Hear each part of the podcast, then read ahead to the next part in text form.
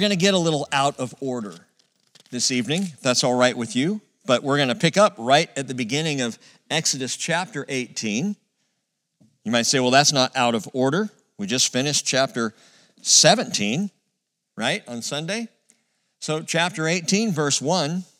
Now, Jethro, the priest of Midian, Moses' father in law, heard of all that God had done for Moses and for Israel, his people, how the Lord had brought Israel out of Egypt. Remember Jethro? The other name he goes by is Reuel, and he's the, the father of Zipporah, Moses' wife, and he was the family, basically, he's where Moses ended up when he fled from Pharaoh so long ago. Ended up there in Midian, and Midian, which would be the Saudi, the Arabian Peninsula today. And so Moses was there, and that's where he met Zipporah and met Jethro, married Zipporah, had his sons. And now, now Jethro has heard from Midian all that's taken place in the journey from Egypt to the Sinai. Check this out. Jethro, Moses' father in law, took Moses' wife Zipporah after he had sent her away, verse 2, and her two sons, of whom one was named Gershom, for Moses said, I have been a sojourner in a foreign land. The other was named Eleazar, for he said, The God of my father was my help and delivered me from the sword of Pharaoh. And then Jethro, Moses' father in law, came with his sons and his wife to Moses in the wilderness where he was camped at the Mount of God. He sent word to Moses, I, your father in law Jethro, am coming to you with your wife and her two sons with her. Now, I think it'd be great if my father in law would give me a heads up before he was coming. you know, so nice guy, this Jethro. And so Moses went out to meet his father in law and bowed down and kissed him. And they asked each other of their welfare and they went into the tent. This is good Middle Eastern custom.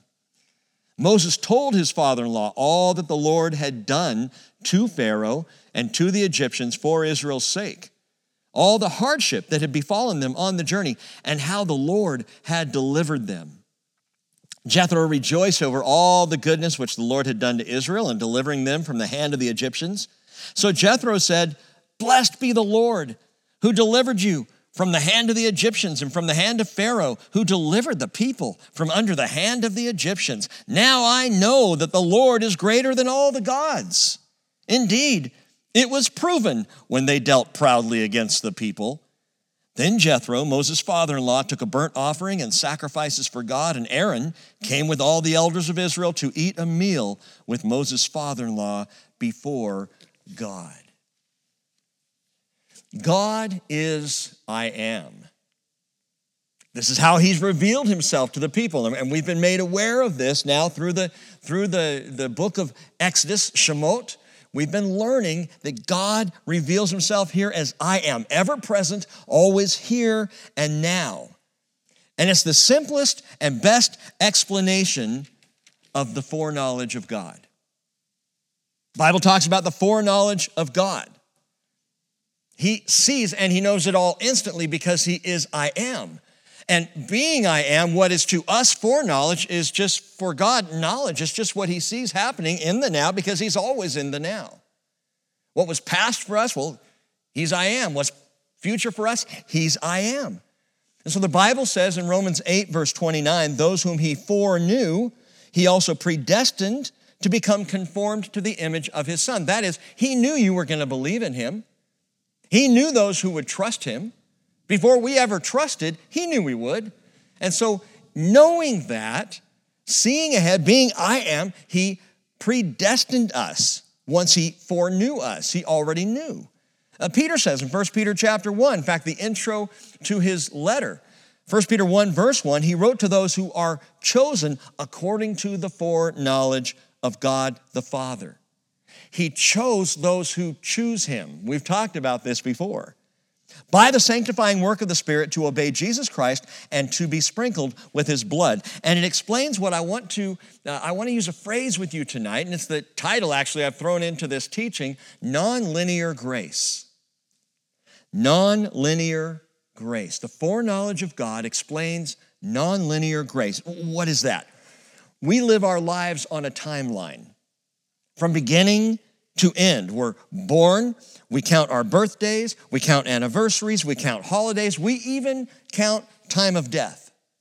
It's all on a timeline from what we would call the beginning to the end of our lives. But for Yahweh, I am, it's all at once. He sees it all concurrently.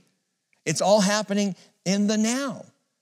That is, and, it's mind blowing to even think about, but that is God sees 10 year old Rick going into the waters of baptism, even as he sees 56 year old Rick teaching tonight. For him, it's instant. I'm on this linear timeline. God is not. God is I am. And so he has foreknowledge because he sees it all at once. Remember the thief on the cross. Now consider this with me. Luke 23 42, he was saying, Jesus, remember me when you come into your kingdom. That's timeline, linear thinking. And Jesus said, Truly I say to you, today you shall be with me in paradise. Now, I don't know how the thief responded to that, but it must have been shocking in the moment to realize that that very day he would be with the Lord and he would be in a place known as paradise. And in the Hebrew mind, that's, that's amazing. That's where you wanted to be. Today. How could Jesus make him such a sure promise? And it's because, listen, after a lifetime of linear failure, culminating in what appears to be a justifiable crucifixion for this man, Jesus saved him. Jesus saved him. The story of the thief on the cross throughout Christian history has been one of the most compelling because we see a man whose life was tragic and a complete mess, ending up being executed for crimes against the state, legitimate crimes. And in that last moment, he cries out in faith, Jesus, remember me. And Jesus says, Gotcha. I've got you. Now, in my linear thinking, I would say, what about the load behind him of sin and, and, and messiness and, and tragedy and bad choices? And Jesus would say, Well, I always knew he was going to choose me. Jesus would have known by the foreknowledge of God, he knew this thief was going to come to faith. It matters not when. And do you understand that about faith? That it doesn't matter when, what matters is that we come to that point. Whether it's a child, a teenager, a young adult, an older person, the, the issue is faith. And this for the thief, this is the apex of his life, up on the cross next to Jesus. And listen, this final declaration of faith will now define this man's life for the rest of eternity not the timeline of his failure and sin up to that point, but the moment of faith from here on out, he will always be known as the one who believed in Jesus at the last minute. The man who gave his life to Jesus on the cross. It again mattered not when it happened, but that it happened. That he came to the place of faith. That is what I call non-linear grace. It's not based on a timeline. In fact, if we're being honest, nonlinear grace, which is a, sounds fancy, is just a way of saying grace. It's just what grace is. And I'm not telling you this to say, so you got time, put off Jesus to the last second. The truth is, we think we have time. Time is irrelevant, choice is the issue. Choosing Jesus now. Why would you put Jesus off? Why would you, in what we think of this linear thinking that we have, why would you say, you know, I, Jesus, I hear he gives grace and love and forgiveness and compassion, and he'll be with you, and he brings wisdom and comfort in all your hard times, but I'm going to wait on that. I, I think that's something I'd like to have maybe in my 80s. For now, I really don't need the love of my Creator. It makes no sense to think that way, and I think most people who don't choose Jesus put off choosing Jesus because they get the wrong perspective that he's offering non-linear grace. People will think, I've lived my life up to this point and it's been really a mess. I need to clean things up first. That's linear thinking. That's linear law. Non-linear grace says it doesn't matter what came before. What matters is that you choose him, period. That you come to faith, period. And the moment you, you turn to Jesus, he's with you. Why would you want to put that off? I mean, you want to end up on your own cross like the thief? Do you think looking back, he's glad he spent a lifetime in complete wreckage ending up on a cross? No. Praise God, he came to faith and was saved. But I've talked to more people who come to faith later in life who say the same thing over and over Oh, that I had believed in Jesus 30 years ago. Oh, that I had lived with Jesus my whole life. People who are so thankful that they've come to Jesus now, but when they look over the wreckage, they think, how much could have been spared if I had walked with Jesus back then? We're so linear in our thinking. I'll make that decision someday. And Jesus says, How about now? Because I am. And I am right here. What has that got to do with Exodus? I told you we're going to get a little out of order. We are so linear in our thinking, even with the Bible. We go through it and we look at this historical account and we want to make sure it all lines up chapter by chapter by chapter. When we began our study in Shemot, I gave you a four part outline. You recall this? I said four parts. Number one, part one is the deliverer, chapters one through four. Then I said we're going to look at the deliverance, and that's chapters five now through 17. I think when we first did this, I told you 5 through 18. It's really 5 through 17. Well, we've covered all that. The first two parts of this four part outline deliverer and deliverance. Well, tonight we come to the delivery. That is the delivery of Torah and that's chapters 18 through 24. Then there's a part two to delivery, fourth part of our outline, which is the delivery of the tabernacle, which we'll see in chapters 25 through 40. And this delivery of Torah and tabernacle is going to take up the rest of Exodus, along with Leviticus, Numbers, and Deuteronomy.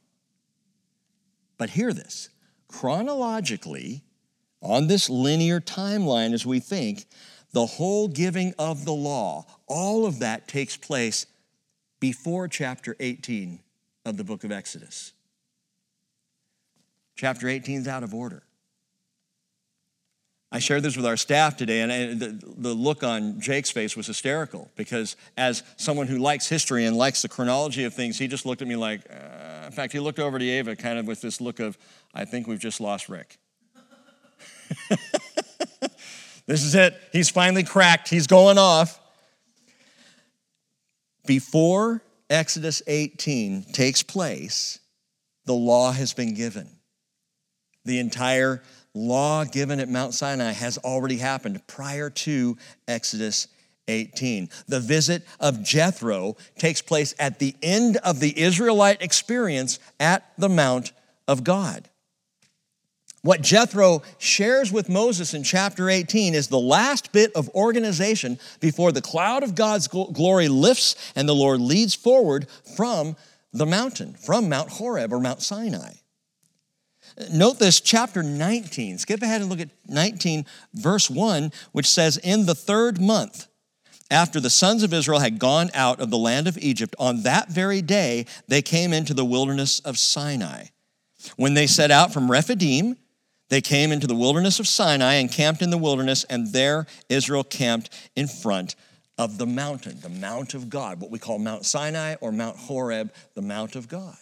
So they're finally there, but Exodus 19 tells us it took exactly three months from their departure from the borders of Egypt through their amazing journey, culminating in the Red Sea, and then the fight at Rephidim against the Amalekites, and now finally they have arrived. Three months is how long it took to get from Egypt to the Mount of God. But when Jethro comes, Moses is already at the mountain. Chapter 19 begins saying they came to the mountain. But we're told that Jethro, chapter 18, verse 5, came to Moses in the wilderness where he was camped at the Mount of God. So Jethro arrives in chapter 18, but chapter 19 begins with the people arriving. Something's out of order. Apparently, Moses and the people have been at the mount for quite some time at this point. Numbers chapter 10, verse 11 tells us in the second year, in the second month, on the 20th of the month, the cloud was lifted from over the tabernacle of the testimony, and the sons of Israel set out on their journeys from the wilderness of Sinai. They will camp now, coming to Mount Sinai, they will camp here 10 days shy of two years. 10 days short of two full years. And note this more than a third of Torah, that's Genesis, Exodus, Leviticus, Numbers, Deuteronomy, more than a third of this section, totaling more than 59 chapters, are devoted to what happened at Mount Sinai in these two years. So much takes place uh, of the teaching of Torah that we will be getting into and seeking to understand, and it's, it's amazing the teachings of God. But further, in, in chapter 18, note that Moses and Jethro have a discussion. If you look at verse, uh, verse, chapter 18, verse 16, Moses mentions when people have a dispute, it comes to me, and I judge between man and his neighbor and make known the statutes of God and his laws. Moses is now telling Jethro when the people come to him with problems, he tells them what the law is. How does he know what the law is? unless it had already been given. We see it repeated also in verse 20 when Jethro tells Moses, Teach them the statutes and laws and make known to them the way in which they are to walk and the work they are to do. How does he know the statutes and laws? They've already been given. That is, the people come to the mountain. The Ten Commandments are given by God in the hearing of the people.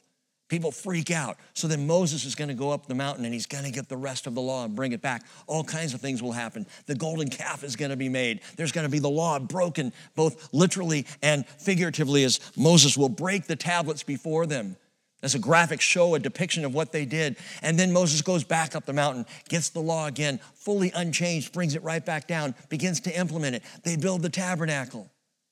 They follow through on what he says, all right there camped at Mount Horeb. And after all of that, Jethro shows up. Jethro arrives, bringing Zipporah and Moses' two sons. And if you want more proof of this, and it's inherent both in chapter 18 and 19, it's also inherent later on. In fact, in Deuteronomy chapter 1, immediately after recounting this exact story in chapter 18 of Jethro coming and giving counsel about how to judge the people of Israel, how to get help for Moses. Moses writes Deuteronomy 1:19, "Then we set out from Horeb." So according to Deuteronomy, the last thing to happen is Jethro arrives and they organize judges for the people and then they leave. So it's not at the very beginning, but it's at the end of their 2-year stay at Mount Horeb. Exodus 18 probably fits best chronologically on that linear timeline between Numbers chapter 9 and 10.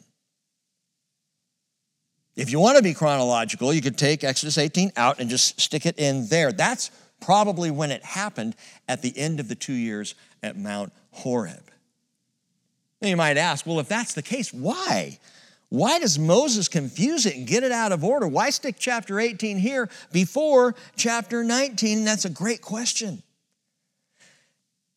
thematically, thematically, chapter 18 fits as an epilogue to the journey from Egypt to Mount Horeb. Though it takes place at the end of their time at Mount Horeb, it's a great epilogue to the people coming out of Egypt and now being at Mount Horeb because Jethro and Moses are going to talk about the Lord did what he said he'd do. The Lord followed through as they recount this history together, and Jethro marvels that God did it all.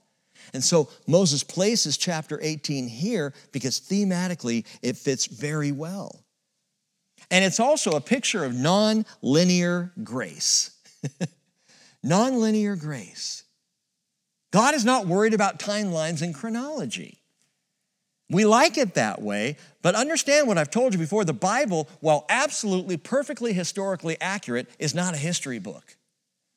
There are many things in Scripture that are chronologically out of order. Just go to the minor prophets. The last 12 books of the Hebrew Scriptures are not in order. You got to place them all throughout the kings. You know, Samuel and 1st and 2nd Chronicles and 1st and 2nd Kings, that's where the, the minor prophets, so called, will fit into that. They're not in chronological order. The books are just so placed.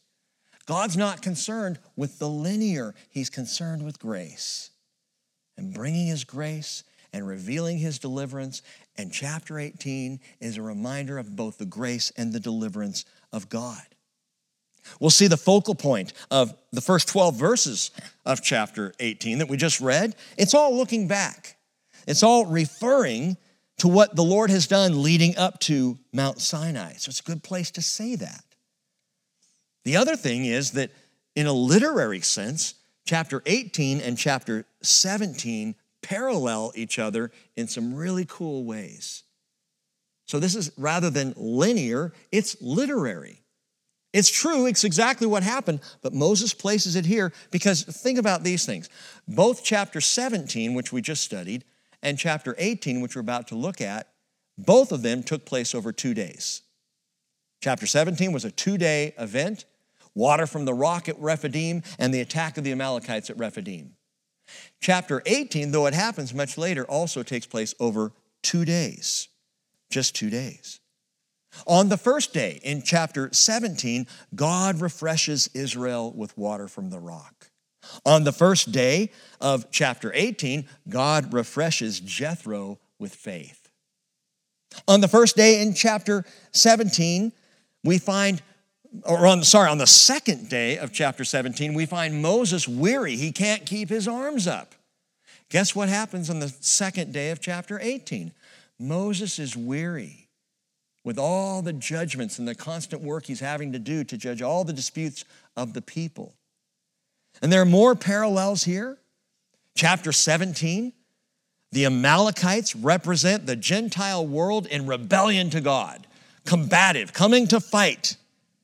In chapter 18, we see another Gentile, Jethro the Midianite, who represents the Gentile world coming into community with God's people as one day it will be. Galatians 3:28 There is neither Jew nor Greek, slave nor free man, male nor female, all are one in Christ Jesus. The whole Jew Gentile thing disappears in Jesus Christ. So while the Amalekites are Gentiles who came to fight God, Jethro is a Gentile who came to, to have faith in God, who came to see the light of God. There are more Hebrew phrases and parallels between chapter 17 and 18 that reveal to us, that show very clearly that the placing of these two chapters is a literary placing, not a linear placing. Nonlinear grace. Now we're going to unpack chapter 18 in two sections. The first section is verses 1 through 12, as we just read, and we'll call that salvation. The second section we'll pick up in verse 13 through the end of the chapter, and we'll call that adjudication. So, first, salvation. I already read it to you, but note a couple of things that Jethro, the Midianite father in law of Moses, now comes to the Mount of God as the chapter opens up. He's heard all about the divine deliverance of Israel. So, word has reached his ear. I told you before, word has gone out. People are aware. As far north as Moab and Edom, people are aware of the Red Sea crossing. They are aware of what happened to the massive threatening Egyptian army, which suddenly is no more. They're aware of this people of Israel on the march. So now Jethro has received word of this as word travels fast, even without Twitter, and he knows, and down he comes to meet with Moses, and he brings along Moses' wife, Zipporah. Her name means little bird. Remember, we said she perhaps flew the coop earlier? He brings Zipporah and he brings Moses' two sons now back to Moses. Verse 2 Jethro, Moses' father in law, took Moses' wife Zipporah after he had sent her away. So truly, Zipporah didn't fly the coop, Moses sent her away. It's amazing how much time Bible scholars must have on their hands because this verse has been debated. Did they divorce? No, they didn't divorce because Jethro is bringing Moses' wife back to him. Did he kick her out, send her off? Did she leave angry? Was there a rift between Zipporah and Moses? And you know what? You can play the drama game. From verse 2, you can come up with all kinds of reasons for this separation. The most simple and the most likely is Moses knew the events of the Exodus could take time and could turn ugly. And he didn't want to risk his young sons, and he didn't want to risk his wife. Look at it this way naval personnel. Moses goes on deployment and sends his wife and kids over to stay with mom and dad till he comes back. And that's what's taken place. There's no rift, there's no issue here. The plain sense of Scripture just shows that they went to stay with Jethro, and now he's bringing them down to Moses at Mount Sinai. Note the boys. Verse 3 says, She brought her two sons, of whom one was named Gershom. And then verse 4, the other was named Eleazar. Please jot this down. Gershom, we talked about before, means sojourner. Moses' firstborn son is named Sojourner. Gershom, that's us. That's us. We are sojourners. We are Gershom in this world, here and now. Man, it, it's so easy to get hung up on the events of the day, whatever they be, whether it's this year, 2020, or 10 years ago, or 30 years ago. It's so easy to get hung up on the issues of life here and now. We're sojourners. We are not settlers. We are like Gershom. And Peter says in 1 Peter 1:17, if you address the Father as the Father, as if you address as Father the one who impartially judges, according to each one's work. Conduct yourselves in fear during the time of your stay. The word he uses there, stay, is paroikia, which means sojourn. In the time of your sojourn. 1 Peter chapter 2, verse 11, he says, Beloved, I urge you as aliens, Uh, paroikos, which is sojourners. I urge you as sojourners and strangers to abstain from fleshly lusts which wage war against the soul. We're in flesh, but we're temporary. We're sojourning here on this earth, so don't feed the flesh. Man, feed the spirit, which will protect the soul. Live for Jesus. So we're sojourners. That needs to be part of our mentality. Like Moses' firstborn, but like his secondborn, we're not alone. No, we have Eleazar, which means helper. We are sojourners with the helper. Man, that describes, that defines every follower of Jesus Christ today. I'm a sojourner with the helper. John 14, 16, I will ask the Father, he'll give you another helper, Jesus said, that he may be with you forever. But the helper, John 14, 26, the Holy Spirit, whom the Father will send in my name, he will teach you all things. He will bring to your remembrance all that I said to you. John 15, 26, Jesus said, When the Helper comes, whom I will send to you from the Father, the Spirit of truth who proceeds from the Father, he will testify about me. I'm going to send him. In John 16, he says, It's better for you that I go away, because if I don't go away, I can't send the Helper. I'm sending the Helper to be with you always. Whereas Jesus in his flesh could only be with any one of the disciples or any one of his followers at a given time, he says, Man, isn't it better if I go? I'll send my spirit. So that wherever you are, if you're Philip in Samaria and Peter in Jerusalem and Paul out, out on some crazy mission, my spirit's with you. I go with you wherever you are, you sojourners with helper. That's who we are. Strangers in this world, but we are not helpless. The Spirit of God resides with us, journeys alongside us, cares for us. So Jethro brings Zipporah and the boys. But after this full recounting of the Exodus between him and Moses, he comes in, he brings him into the tent. They talk about the whole thing. Jethro shares what he's heard, and Moses clarifies here's what really happened the good times and the bad over the last three months. Jethro is blown away. And check out down in verse 9 of chapter 12. Jethro rejoiced over the goodness which Yahweh had done to Israel in delivering them from the hand of the Egyptians. Jethro said, Blessed be Yahweh who delivered you from the hand of the Egyptians and from the hand of Pharaoh, who delivered the people from under the hand of the Egyptians. And then he says, Watch this. Now I know that Yahweh is greater than all the gods. Indeed, it was proven when they dealt proudly against the people. That is when the Egyptians dealt with pride against the Israelites. It was proven true. As Yahweh took down every single god of, of Egypt, remember the stories and through the, the plagues and Jethro states, Now I know. Atayadati in the Hebrew. Atayadati. Now I know. It's an exclamation of something newly discovered. We would say, Aha. we would say, I get it. Uh, now I understand. And that's Jethro. In this moment, it all comes home to his heart. Now I know. Ata yadati. Aha. You know what? Listen, it's entirely bogus to say that Moses got the idea of a monotheistic God from Jethro. Actually, it's completely the other way around. Jethro, who was a priest of Midian, probably had some sense of the monotheistic God because Jethro comes from the line of Abraham and Keturah, the Midianites. Midian was a son of Abraham and Keturah. So the idea of monotheistic God was probably passed along. But now Jethro says, Now I know. Now I understand. Motyer says Jethro came not out of the family duty, which he fulfilled, but as a serious inquirer after the Lord, a Gentile coming to the light. He says, to speak of Jethro's conversion to Yahweh is certainly not going too far. Simply put, Jethro got saved. It's not too much to say in this exclamation. Now I know that Jethro gets it. He realizes faith comes rushing in to this Gentile Midianite as he stands here recognizing Yahweh is the God Yahweh is God above all gods. He is the only true God. And Jethro believes, and by the way, it's an early indication of a beautiful, nonlinear promise. That is Isaiah 60, verse 1.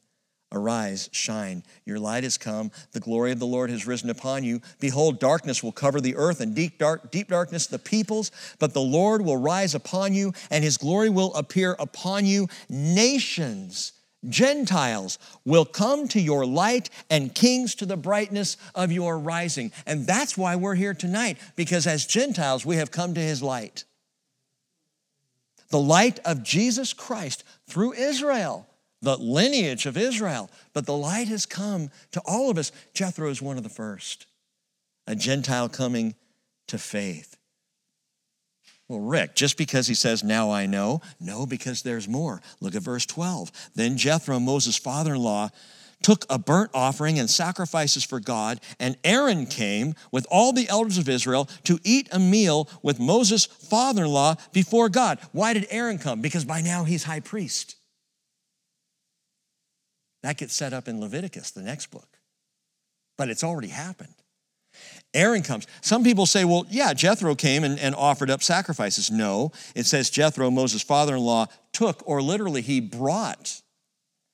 He brought a burnt offering and sacrifices for God. Aaron's there along with the elders of Israel to receive that sacrifice and to actually offer it up. And this is interesting because this implies, and we should understand, that the altar is already established. The sacrificial system is now in play. Because somehow Jethro learns what it is that he is to bring a burnt offering and then a peace offering. How do you know that? Because he eats it with Moses, Aaron, and the elders of Israel before God. That's the peace offering. These are things we won't even understand until Leviticus, and yet it's understood at this moment. Jethro finds out what to bring the burnt offering, Leviticus chapter 1, verse 3. And then, by the way, that offering recognizes sin and it accepts God's atonement. Why would Jethro, a Gentile, bring a burnt offering? He's doing so in recognition of his sin, in recognition that he needs the atoning of God. So he brings the burnt offering as per Levitical law. And then he brings the peace offering along with it, which we read about in Leviticus chapter 3, because now Jethro is joining in fellowship around the divine presence with the elders of Israel and Aaron the high priest. So the burnt offering for a sin and the peace offering, which is the fellowship offering, and Jethro connects himself to Israel. In fact, according to Numbers chapter 10, it looks like Jethro stays with them now the rest of the time until they're about to leave. He's there with them. And perhaps even travels with them quite a distance. In community with his distant brothers, remember Jethro is from the line of Abraham too, but he's brought the burnt offering for sin and the peace offering for fellowship and connection. This Gentile with the Israelites. I love the peace offering. I can't wait to talk about that. We'll get there in Leviticus, Lord willing, and the saints don't rise. But the peace offering is a remarkable offering in Israel, and it points to something more glorious. Let me read this to you Ephesians chapter 2, verse 11. Therefore, remember that formerly you, the Gentiles in the flesh, who are called uncircumcision by the so called circumcision, which is performed in the flesh by human hands, remember that you were at that time separate from Christ, excluded from the commonwealth of Israel, strangers to the covenants of promise, having no hope and without God in this world. But now in Christ Jesus, you who formerly were far off have been brought near by the blood of Christ. He himself is our peace, who made both groups into one, who broke down the barrier of the dividing wall that is between Jew and Gentile by abolishing in his flesh the enmity which is the law of commandments contained in ordinances, so that in himself he might make the two, Jew and Gentile, into one new man, thus establishing peace and might reconcile them both in one body to God through the cross by having put to death the enmity, that is, that mistrust because of the different Jewish and Gentile behaviors in the world, differences breeding mistrust. He says he's put that away. And he came and preached peace to those who were far away and peace to those who were near. For through him we both, Jew and Gentile, have access in one spirit to the Father. So then you're no longer strangers and aliens, but you are fellow citizens with the saints and are of God's household, having been built on the foundation of the apostles and the prophets. Christ Jesus himself being the cornerstone, in whom the whole building being fitted together is growing into a holy temple in the Lord, in whom you also are being built together into a dwelling of God in the Spirit. Back in verse 14, Ephesians chapter 2, he himself is our peace. Jesus. That is so significant in a nation that is so divided. Our nation. Our nation of perceived differences, racial differences, political differences, even differences on how people view the virus and it's dividing, and it's, it's stunning to me. And we're watching the riots take place in normally peaceful, if not nutty cities. We're seeing people who can't communicate. We're seeing people angry at one another for having different opinions and different views, and this division that's happening in our country. And I want to tell you something I think there's only one way that's going to get solved, and it's not the presidential election. Paul is very clear that peace and unity will only and can only come one way. He is our peace through Jesus. We've talked about this off and on over the last few weeks. Jesus unites us. We will never be united on our positions or opinions. Jesus unites us. He himself is our peace. Man, if he can bring a Midianite Gentile into fellowship with the people of Israel, he can bring people with different views on coronavirus into the same unity because it's Jesus who unites us. How does a priest of Midian come into this fellowship? Nonlinear grace. Nonlinear grace. It doesn't depend on Jethro's lineage. It doesn't depend on the timeline or chronology of his life and everything he has done up to that moment. What it depends on is the man saying, I get it. Aha! Now I know. I know who God is Yahweh. This man comes to faith. And that faith depends solely on the person and the presence of God Himself, salvation. And I believe that Jethro came to salvation, got saved at the Mount of God on that day. Well, verse 13, we come to the second part of this chapter, what I'm calling adjudication adjudication. And verse 13 begins It came about the next day, day two, that Moses sat to judge the people. And the people stood about Moses from the morning until the evening. Now, when Moses' father in law saw all that he was doing for the people, he said, What is this thing that you're doing for the people? Why do you sit alone as judge and all the people stand about you from morning until evening? And Moses said to his father in law, Because the people come to me to inquire of God.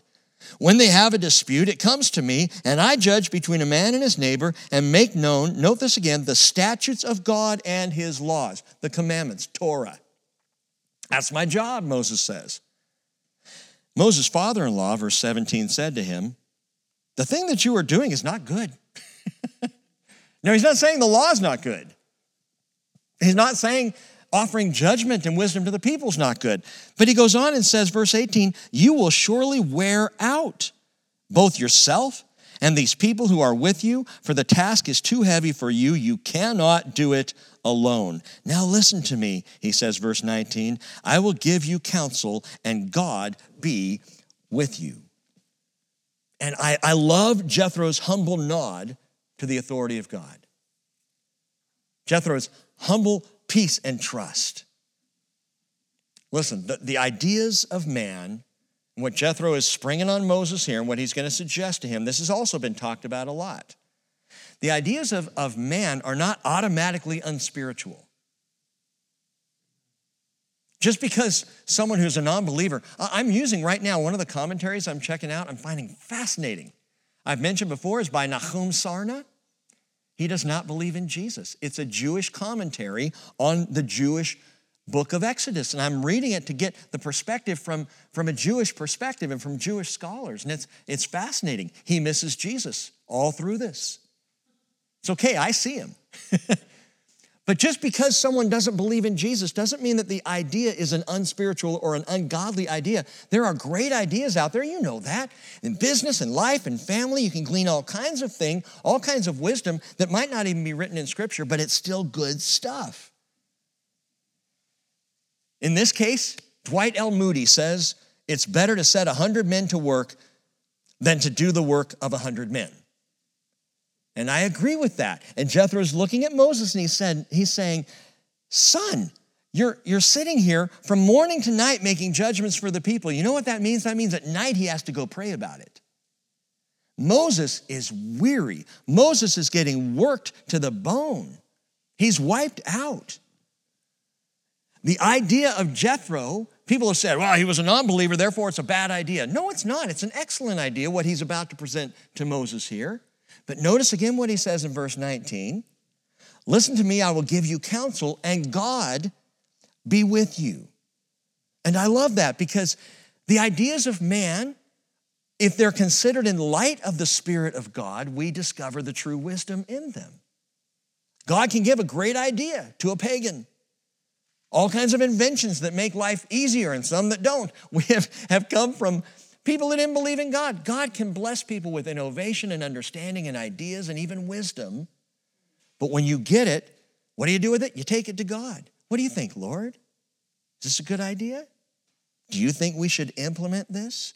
And watch this. Jethro goes on and says, You be the people's representative before God, and you bring the disputes to God, and then Teach them the statutes and laws, that is Torah. Make known to them the way in which they are to walk and the work that they are to do. Jethro says, Here's the deal you take the stuff to God and then you teach them the truth of the law. But note this the word teach. Love this. Zahar in Hebrew is literally shine. You shine on them the truth. You, you shed light on what's right and true from the law that God has given, from the truth of His Word. You shed the light on it. Note this Moses is in his teaching, Moses is not the innovator, he's the illuminator. Two very different things. Moses doesn't have to generate wisdom, it's here. So all he has to do is shine the light on it.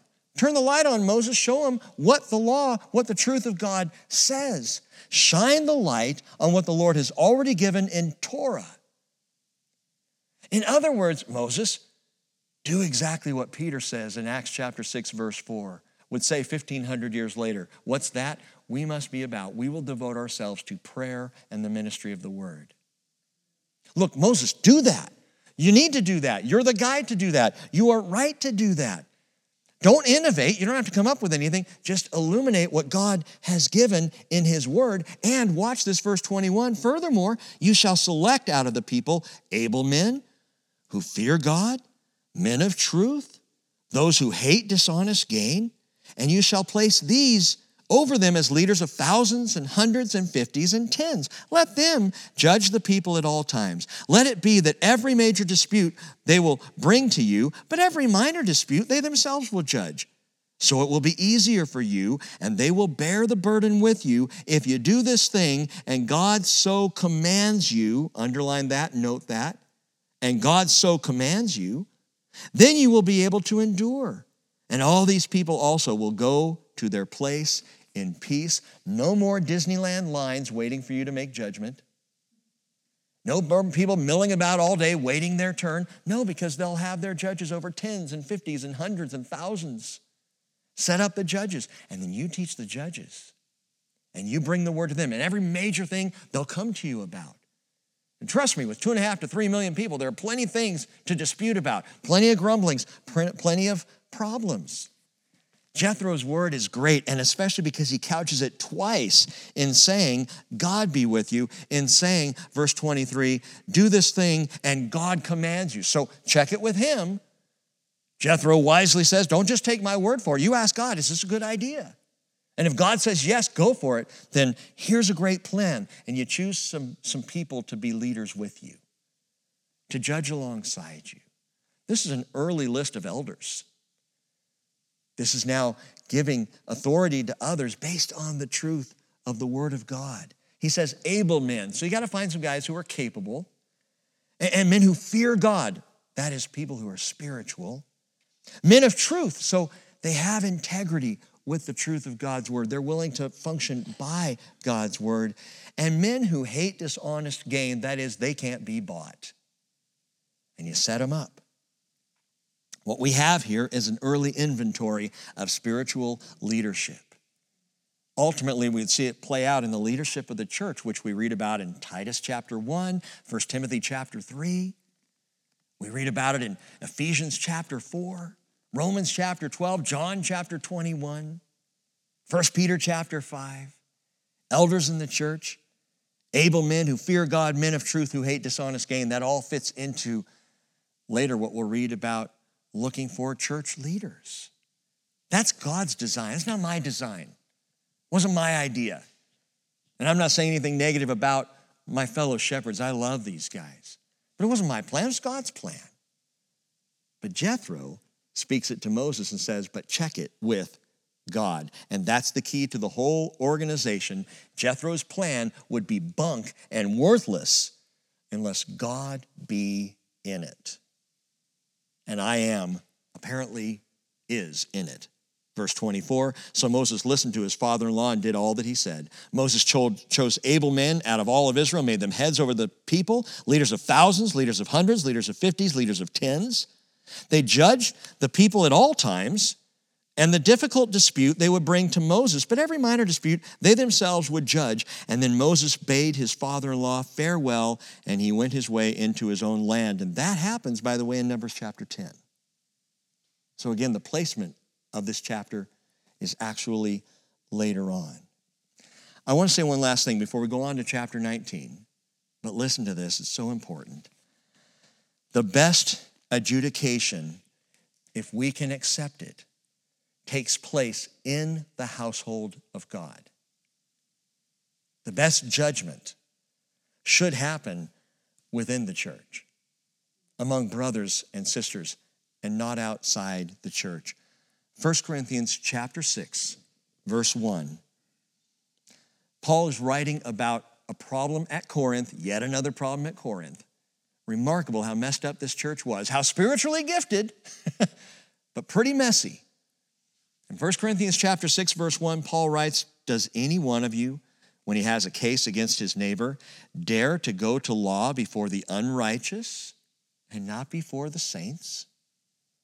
Or do you not know that the saints will judge the world, talking about the coming kingdom? If the world is judged by you, are you not competent to constitute the smallest law courts?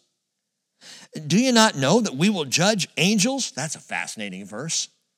How much more matters of this life? So, if you have the law courts dealing with matters of this life, do you appoint them as judges who are of no account in the church? That is, would you pull in a non believer to make a judgment for you between believers? I say this to your shame, Paul says in verse 5, because guess what? There were Christians at Corinth taking each other to court, to civil court. Paul says, It is so that there is not among you, or is it so that this, there's one, not one among you who's wise, a wise man who will be able to decide between his brethren? But brother goes to law with brother, and that before unbelievers? Paul's just going, I, I can't even hardly write this. Verse 7, he says, Actually, then, it is already a defeat for you that you have lawsuits with one another. Why not rather be wronged? Why not rather be defrauded? In other words, better to lose a lawsuit to a brother within the household of God than take it outside to pagans. Better be wrong. Better have your rights violated by a brother and forgive than go to court with pagans and heathens. He says, on the contrary, you yourselves wrong and defraud. You do this even to your brethren. And then he concludes by saying, Do you not know that the unrighteous will not inherit the kingdom of God? Listen, brothers and sisters in the church, we will be judges, rulers, and reigning with Jesus in the coming kingdom. When better to learn right than right now how to be good, righteous judges then by allowing judgment to begin in the household of God. You got a problem with a brother or sister? Let's deal with it right here. It, it, rocks my world that we still, in 2020 in the church, rather than dealing with things together as a family, we would just pick up our Bible and go somewhere else. I don't get it. I don't understand the mentality. And I'm not talking anyone down. I'm just saying, biblically speaking, our call is to one another, to love each other. Now, and I've said this many times over the years, if God calls you to another church fellowship or, or leads you somewhere else, man, go and go with blessing. Go serve where you're supposed to serve. But if you got a problem with a brother or sister in the fellowship that you're in, be it the bridge or anywhere else, deal with it together as family because that's what we are. And we're here not just to be comfortable with our church setting, we're here to learn how to rightly judge in spirit and in truth before the Lord. So, adjudication, let it take place in the household of God. That's the best place for it to happen. Chapter 19. In the third month, after the sons of Israel had gone out of the land of Egypt, on that very day they came into the wilderness of Sinai. When they had come out from Rephidim, they came to the wilderness of Sinai and they camped in the wilderness, and there Israel camped in front of the mountain. Moses went up to God, and Yahweh called to him from the mountain, saying, Thus you shall say to the house of Jacob, and tell the sons of Israel, You yourselves have seen what I did to the Egyptians, how I bore you on eagle's wings and brought you to myself. Remember, right here at Mount Sinai in Midian, Yahweh first appeared to Moses three years ago, roughly three years earlier. Appeared to him in the bush that burned but was not consumed, Exodus chapter 3. Remember what he said to Moses at that time? Let me remind you. Exodus 3, verse 12, God said, Certainly I will be with you, and this shall be the sign to you that it is I who have sent you. When you have brought the people out of Egypt, you shall worship God at this mountain. He did it. He said it, he did it, and now he's reminding Moses that he said it and he did it. You're here at the mountain. And you know what's amazing to me? As they arrive here at Mount Sinai pre law, God delivered them from Egypt and did all of this for them without asking anything of them but faith. Just trust me, and I will get you there. Follow me, I'll lead you through. Go into the sea, I'll part it for you. Stand up on the hill and, and be the Lord, my banner, a picture of the Lord my banner. They're on the hill, Moses, and I'll take out the Amalekites. I got you. I'll bring water from the rock. I'll bring bread from heaven. I'll bring quail when you want a little meat for your burgers. I got you covered. And I'm going to bring you from there to here. And the whole thing he does, and Israel has done nothing to deserve it. They haven't earned it. They haven't kept law. They haven't shown themselves righteous. In fact, far from it, they've been a grumbling bunch of whiny babies. And God brought them through, got them all to Sinai. How? Born on eagle's wings. What a picture. That will be a recurring theme, by the way, for Israel. Listen to this Deuteronomy chapter 32, verse 9 For the Lord's portion is his people. Jacob is the allotment of his inheritance. He found him in a desert land, in the howling waste of a wilderness. He encircled him like an eagle. He cared for him, guarded him as the pupil of his eye, like an eagle that stirs up its nest, that hovers over its young. He spread his wings and caught them. He carried them on his pinions. I brought you to Sinai. I bore you on eagle's wings. Again, a recurring theme of eagle's wings for Israel. Isaiah chapter 63, verse 9 says, In all their affliction, he was afflicted which is a stunning thought. As Israel was afflicted, so was God. In a parallel way, we say when one suffers, all suffer. Right? You know what? When Israel suffers, God suffers. When you suffer, He does too. He feels your afflictions. Isaiah 63, verse 9. And it goes on and says, And the messenger of his presence saved them. Who's the Malach of his presence? Jesus Christ. Saved them Isaiah 63, verse 9, continuing, in his love and in his mercy, he redeemed them. Listen, he lifted and carried them all the days of old. Lifted and carried. How? On eagle's wings, as though flying in this rescue analogy of the eagle. It's going to come into play again you prophecy students halfway through the coming tribulation, you know, Revelation 12, 14 says, The two wings of the great eagle were given to the woman, that is Israel, so that she could fly into the wilderness to her place where she was nourished for a time and times and half a time from the presence of the serpent. And here we are early on. I lifted you up, I bore you on eagle's wings. Keep that in mind. Look at verse 5. Now then, if you will indeed obey my voice and keep my covenant, then you shall be my own possession among all the peoples, for all the earth is mine. And it's a beautiful phrase. My own possession is li sagula. The word sagula. Li, my own. Sagula, special treasure or, or peculiar treasure. My own unique treasure. We read before that the Lord called them his inheritance. This is my treasure, my peculiar, my special treasure, Israel. I need to ask you right now do you feel treasured tonight? Some don't. We can forget when the world gets tough. We don't feel treasured or treasurable you ever see a wet, matted, blind, screeching, worm eating baby eaglet? There's not a whole lot special. They're gross and they screech. And again, they eat worms. Ever have a day like that where you think, nobody likes me, everybody hates me, I think I'll eat some worms? And here's this little baby eagle and the picture of being born on eagle's wings. Think about that baby eaglet flipping and flailing and falling out of the nest, and mama bird swoops down and carries little Eddie eaglet right back up to safety on her massive pinions. Listen, you might ask the question sometimes why would God carry me? Oh, I understand why he might carry Les or John or Josiah. I understand why he might carry one of you, but me? Why would God carry me? Hey, why did God carry Israel? What is it about them? How do they get to be his special treasure? What do they do?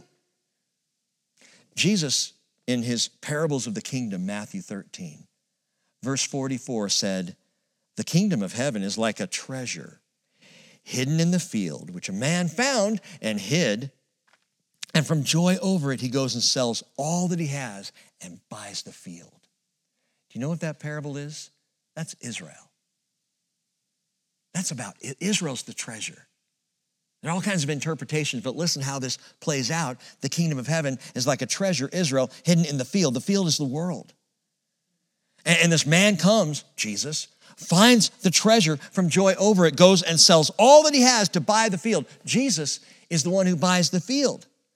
2 Corinthians chapter 8 verse 9 you know the grace of our Lord Jesus Christ that though he was rich yet for your sake he became poor so that you through his poverty might become rich. He gave it all. He paid the price of his own blood to buy the entire field. Why? Because of the treasure that's in the field.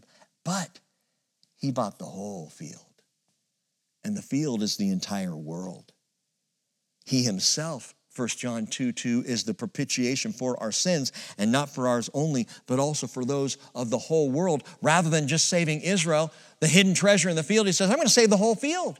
I'll buy the whole field. I'll give everything for the field in which is right now, in this age, hidden the treasure of Israel. God's people before, but what about now? Now, ask a Jew, they'll say we're still God's people. Although some Jews would say, I'm not even sure if God's still around. But we were his people at one time. It's not that God's hidden, it's that the Jewish people are hidden as a treasure to be revealed in the coming kingdom. And so Jesus comes, pays it all, buys the field of the world for that peculiar treasure. Israel, that's what I call covering your bases. you want to make sure you get the treasure, buy the field. And so Jesus did that. And the buried treasure again is Israel. Now, the very next parable of the kingdom is interesting because it's all about a pearl of inestimable value. And that pearl is not Israel, that pearl is the church. See, the pearl comes from a clam, which, or an oyster, which is an unclean animal, like a Gentile. And yet the pearl represents the church. And that's Matthew 13, 45 and 46. But Matthew 13, 44, man, that is Israel hidden in the field, the treasure.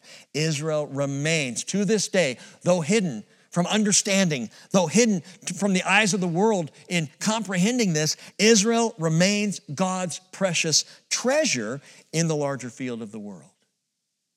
You're my peculiar treasure, God says. That's why he carried them on eagle's wings. Now you might say, wait, okay, uh, that still doesn't explain why he chose them. I get that he carried them on eagle's wings, he chose them to be his treasure, but, but why? Deuteronomy chapter 7, verse 6, I'll let God tell you. says, For you are a holy people to the Lord your God. Yahweh your God has chosen you to be a people for his own possession, his own segula, his own treasure, out of all the peoples who are on the face of the earth. Yahweh did not set his love on you, nor choose you because you were more in number than any of the peoples, for you were the fewest of all peoples. But because, listen, but because the Lord loved you and kept the oath which he swore to your forefathers, the Lord brought you out by a mighty hand and redeemed you from the house of slavery, from the hand of Pharaoh, king of Egypt. God did not choose Israel based on a linear keeping of righteousness. He chose Israel by non-linear grace. Why did God choose Israel? Because he loved them. Why would God choose me? Because he loves you. Why would he lift me up on eagle's wings? Because he loves you. Because you are a treasure to him. And again, the eagle will bear up Israel in coming days, the two wings of the eagle, to, to be protected in that time of tribulation. He's going to get them through. As for you, as for me, if we ever question our worth, you know what we have to do? Just wait for the Lord. Because Isaiah 40, verse 31 says, Those who wait for the Lord will gain new strength. You're feeling weak today, feeling worthless today, feeling less than treasurable today, wait. You will gain new strength. You will mount up with wings like eagles. You'll run and not get tired. You'll walk and not become weary. Exodus 19, verse 6 And you shall be to me a kingdom of priests and a holy nation. These are the words that you shall speak to the sons of Israel. And note this that was God's original offer to the people of Israel to be an entire kingdom of priests, not a priestly tribe as of Levi, which will happen now in the coming days here at Mount Horeb. It's going to be given over to Levi. But originally, God said, I want you all to be my priestly nation. Isaiah 49, verse 6 says, It's too small a thing that you should be my servant to raise up the tribes of Jacob, to restore the preserved ones of Israel. I'll also make you a light of the nations so that my salvation may reach the entire end of the world or end of the earth. Remember the, the field? I'm going to buy the whole field with the treasure in it. You're going to be a light to the nations, the Goyim, the Gentiles of the world. And Israel was truly called to be a light to the nations. But you know the story. As a nation, they were blinded to the light when he came.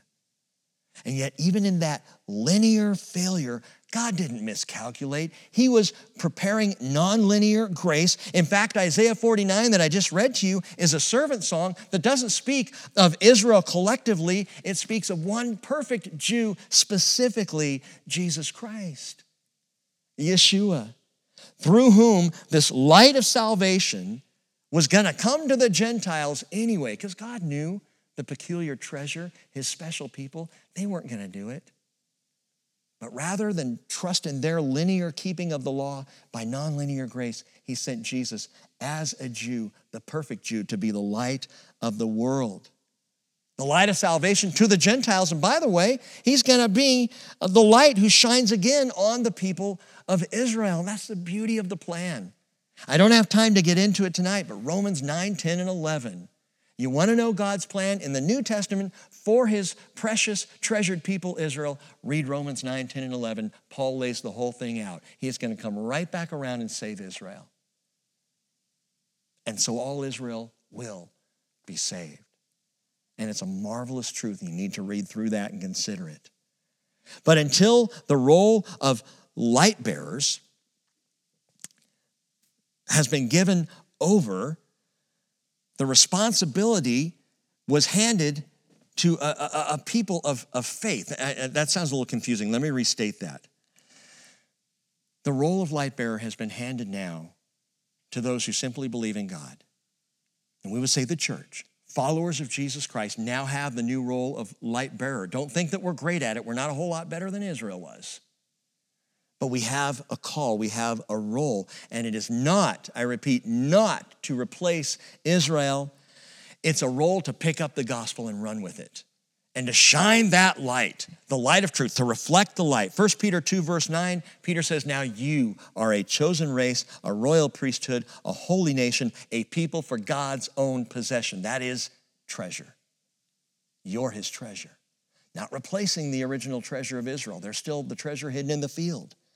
But he says, Now you are God's possession as well, so that you may proclaim the excellencies of him who has called you out of darkness into his marvelous light. For once you were not a people, now you're the people of God. You had not received mercy, but now you have received mercy. Well, verse 7, quickly, Moses came and called the elders of the people and set before them all these words which the Lord had commanded him. All the people answered together and said, All that the Lord has spoken, we will do. Have you ever said that? Yeah, how's that working out for you? I'll do everything you ask me to do, Lord. We think in our linear, legalistic timeline thinking until, whoop, failure. We're going to do everything you say, Lord. Yeah, okay. The law was added so sin would increase, right? And so they said, We'll do it. And Moses brought back the words of the people to the Lord. Continuing verse 9, the Lord said to Moses, Behold, I will come to you in a thick cloud, so that the people may hear when I speak with you and may also believe in you forever. And Moses told the words of the people to the Lord. Yeah, they said, All that you have spoken, we will do. Verse 10 The Lord also said to Moses, Go to the people and consecrate them today and tomorrow. Let them wash their garments let them be ready for the third day. For on the third day the Lord will come down on Mount Sinai in the sight of all the people.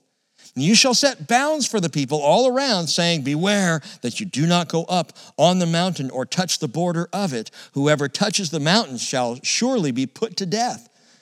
No hand shall touch him, but he shall surely be stoned or shot through. Whether beast or man, he shall not live. When the ram's horn sounds a long blast, they shall come up to the mountain. When is this going to happen? On the third day. Tell the people to be ready. It's all coming down on the third day. Man, there are so many great third day implications here. The most obvious one being that of Jesus' resurrection from the dead on the third day. And watch it as we go through the Hebrew scriptures. Every mention of something happening on the third day points to the resurrection of Jesus. Over and over, God specifies the third day for a specific reason. And we know on the third day he rose from the dead. However, while we can say, oh, third day, third day, Jesus rose from the dead, the only problem is it's not an exact implication here because when Jesus rose from the dead, no trumpet sounded to announce it. With the exception of a few startled women, some light footed disciples, and a bunch of passed out soldiers, there was no fanfare at all on that resurrection Sunday. Jesus rose from the dead a mighty conquering happened, and yet the world didn't even know. As he exited the tomb, as he began to meet with people, Mary and, and Peter, the disciples on the road to Emmaus, ultimately that evening, 11 of the, well, 10 of the 11 disciples, Thomas wasn't there till a week later. He starts meeting with people. Man, God is so cool. Jesus' style is so amazing. It's one person to one person, couple people here, a few more there, ultimately 500 people at one time but no fanfare, no trumpet sound. And yet, that quiet third day morning changed everything. More on that this Sunday, but continue on, verse 14. So Moses went down from the mountain to the people and consecrated the people, and they washed their garments. He said to the people, Be ready for the third day. Do not go near a woman. Let's, we're, we're going to be clean here. Verse 16 So it came about on the third day when it was morning, there were thunder and lightning flashes and a thick cloud upon the mountain and a very loud trumpet sound, so that all the people who were in the camp trembled. Trumpet sound. Note this it's the word shofar. You know, shofar, the word for trumpet, the ram's horn. Trumpet sound, the word sound is kol. I've told you what that word means before thunder. The ram's horn, thunder. The word thunder we see in verse 16, where it says there was thunder and lightning flashes and then a very loud trumpet sound. You might as well say there was thunder and a loud trumpet thunder because it's the same word, kol and kolot. That trumpet sound, that booming explosive sound, it also translates a loud voice. Trumpet sound, trumpet blast. This was like a blast of a thundering ram's horn. I want you to get the picture. Try to imagine being there as you begin on the third day to approach the mountain. And if you've ever heard a shofar, especially played well, not like the little spitty sound we always make as travelers to Israel, but, but someone who actually can play a shofar and that doo doo doo doo and just explosive sound, the, the mountains rumbling, the lightning's flashing, the thunder, the smoke. Oh, it, it goes on in this description. Note this Moses brought the people, verse 17, out of the camp to meet God, and they stood at the foot of the mountain. Now, Mount Sinai was all in smoke because the Lord descended upon it in fire, and its smoke ascended like the smoke of a furnace, and the whole mountain quaked violently. And when the sound of the mountain grew louder and louder, Moses spoke with God, and God answered him with thunder. I mean, boom, the Lord came down on Mount Sinai to the top of the mountain. The Lord called, called Moses up to the top of the mountain, and Moses went up. And it is thundering and rocking and rolling. It's amazing trumpet sounds. and the Lord comes down, and Moses goes up. You get it? Trumpet sounds, the Lord comes down, and Moses goes up to meet him. If you're not sure what I'm talking about, most of you, I hope you are, we'll talk about that on Sunday. I really want to talk about it right now, but it's going to have to wait. The Lord comes down at the trumpet sound, Moses goes up. Verse 21. And then the Lord spoke to Moses Go down, warn the people so that they do not break through to the Lord to gaze, and many of them perish. Wait a minute. Are some rioting Israelites really wanting to break through and see God? Apparently, there were some among Israel who thought, I see these boundaries Moses set up, but I'm gonna, we're gonna go see this. We're gonna get closer. God says, Don't let it happen. Verse 22, and also let the priests who come near to the Lord consecrate themselves, or else the Lord will break out against them. And some might say, well, wait a minute, that's out of order. What do you mean the priests? I don't, they're not made priests until Leviticus. This is now back at the beginning, before the law is given, and there are priests. The word is Kohanim. So, how does that work? Kohanim can also mean chief or leader. And the old rabbis teach that these, this was the firstborn males in the tribes, leaders of families, and that they were called Kohanim or priests. Even prior to the Aaronic priesthood, that's the priesthood of Aaron, was put into play as a royal priesthood in the offering of sacrifices and the giving of the law. Verse 23 Then Moses said to the Lord, The people cannot come up to Mount Sinai, for you warned us, saying, Set bounds about the mountain and consecrate it. The Lord said to him, Go down and come up again, you and Aaron with you, but do not let the priests and the people break through to come up to the Lord, or he will break forth upon them. So Moses went down to the people and told them, God is concerned here. Because he knows something Moses doesn't know. He's reading hearts of the people, and he knows that there are some just foolish enough to try and skip over the boundaries Moses set. And if they do, they will die. Listen, If you read chapter 19 quickly, as we just did, we're going to come back and we're going to really sink into it on Sunday. But if you read it through quickly, what you see is this up, down, up, down, up. It's like Winnie the Pooh doing exercises. You know, when I up, down, touch the ground, it puts me in the mood for food. I watched it too many times in my life. But the up and down and up and Moses goes up the mountain, then he has to come down the mountain and tell the people. Then he goes up the mountain to talk to God. He has to come back down the mountain and tell the people. Then he goes up to the mountain to talk to God. Comes back down the mountain. Do you realize there are seven ascents between here and chapter 34? Moses goes up the mountain and then he has to come back down. Then he goes up the mountain again, then he has to come back down. Seven times, which is, of course, the number of completion in the Bible. But listen, get this just two last thoughts and we're going to be done tonight. Number one, there is a right way to approach a holy God. You don't just go flying up there however you want. This is not a linear when, a right time to approach God. There is not a, a, a right, not a linear when, right place, right time, but a humble how. It's not when do I approach God, when do I, it's how do I approach God? And you approach Him on His terms, not yours, not mine. God reveals himself to Israel as I am, and where God is, man, holiness is profound. Think about the picture of the rumbling mountain. This is impressive, earthquaking, mountain baking, thunder shaking appearance of God. And, and I believe it's to drive this point home to the people listen, you've got to understand who you're dealing with here.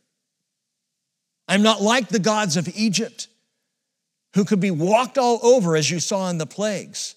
I am one true God. I am the holy Yahweh. I am.